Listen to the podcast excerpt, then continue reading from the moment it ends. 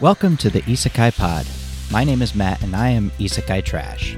I love it so much, I watch everyone I can, and very, very rarely do I not completely love them. So come along, let me share my overflowing love for the fantastic, the wonderful, the truly impossible Isekai genre.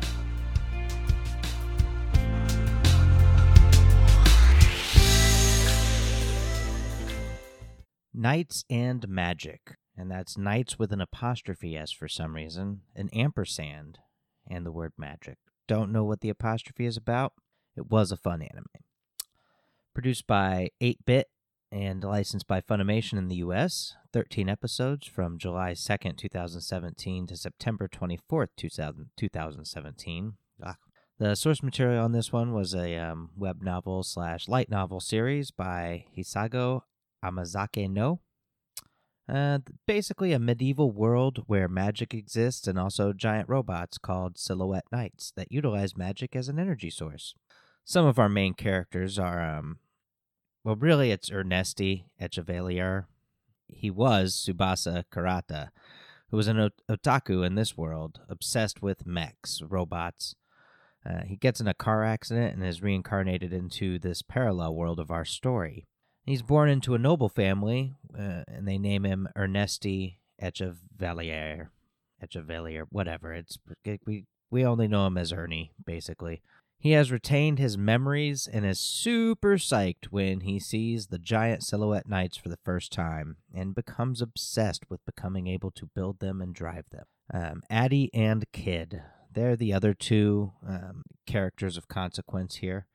They are a brother and sister from a quote end quote illegitimate noble family, meaning like their father is a noble, but their mother's not. I don't know, she's a mistress or something. Kind of complicated, very strange, whatever. Doesn't matter.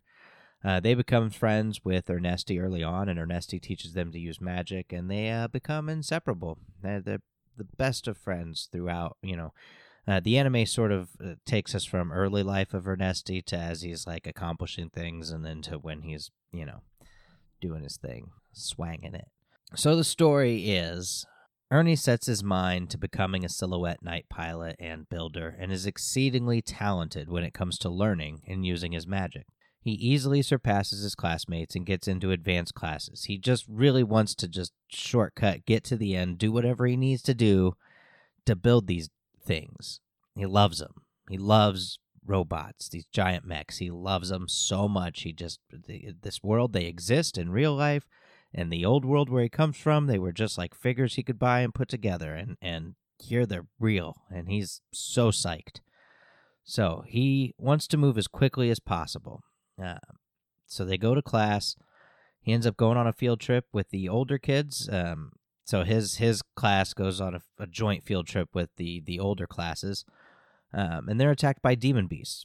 And Ernie gets a chance to to save everyone to help evacuate everyone, but then he realizes there's a big bad somewhere that's scaring all these other demon beasts into moving. So he goes and searches it out, and he um, finds out. Uh, well, he finds uh, some of the older kids and uh, kids, but whatever the older class, they're in their silhouette knights because they're allowed to be in them and they're fighting.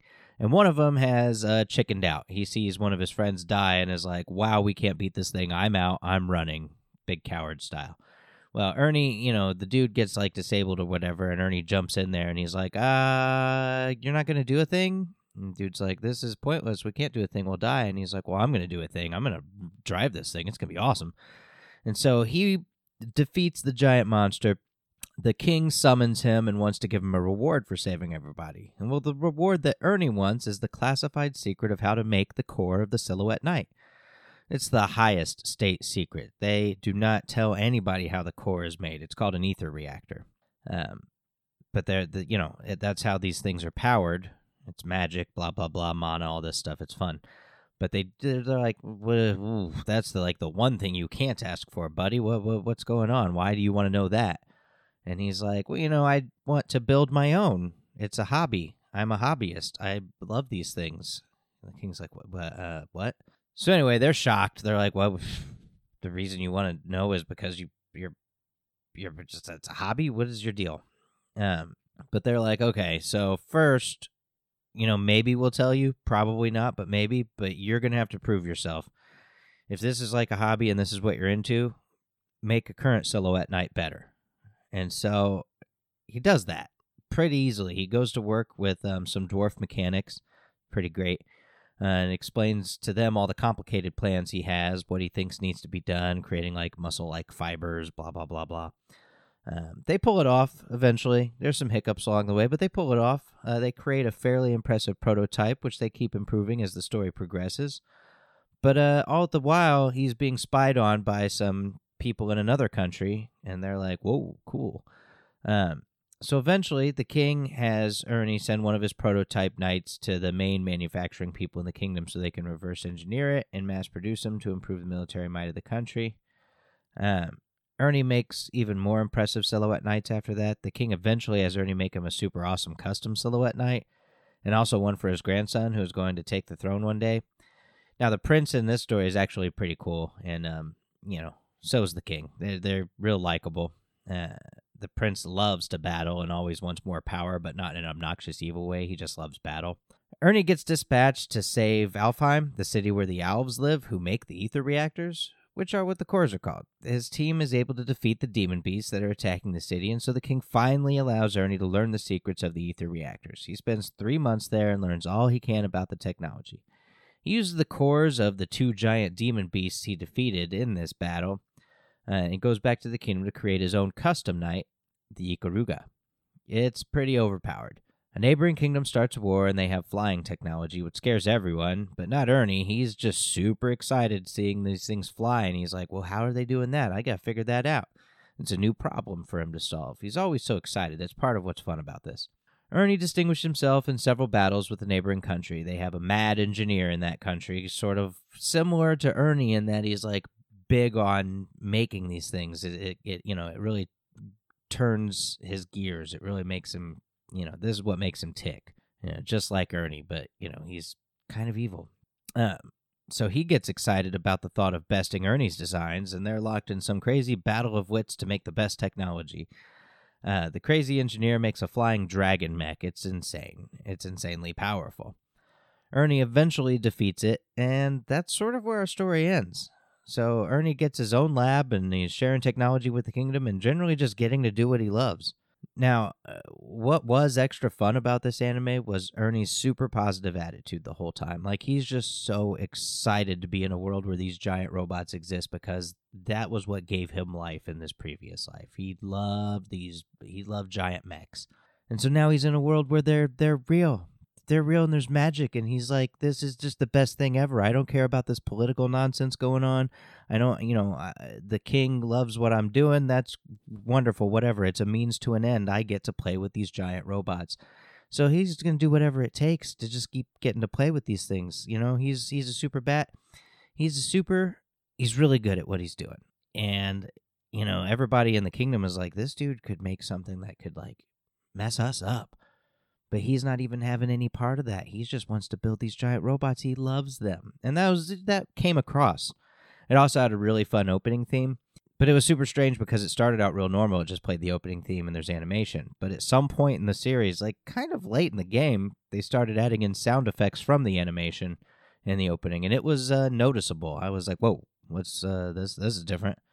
But not like bad, but it was just weird that they changed that part of the way through the series and we're like oh now we're gonna have the open same opening theme same animation but now there's like sound effects. And you're like oh, okay uh you know it's unnecessary i guess? I don't know. Or just you know figure it out from the go is all i'm saying. Like do it or don't do it. Don't like not do it and then do it. Uh, it's weird.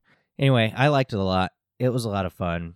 Um i'd like to think that anyone could enjoy this one because there's no there's no like lewdness in it. There's no there's not there's no barriers here. It's just pure unadulterated fun. There's some like political intrigue. There's a kid who's good at building these robots and, you know, designing them and and good at using his magic because he's practiced. He's all he's done is practice because he knows that's what's going to get him in the seat.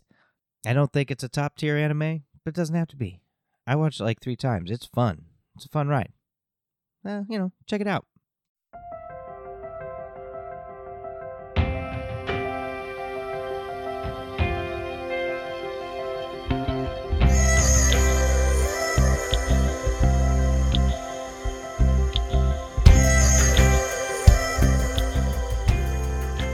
Thank you for joining me on this episode of the Isekai Pod. I hope you enjoyed it. Follow the podcast on Twitter at Isekai Pod. Find us online at isekaipod.com and subscribe to the podcast on Apple Podcasts, Google Podcasts, Spotify, Stitcher, or wherever you get your podcast. You'll hear from me again real soon, unless you get trapped in a parallel world. Sayonara.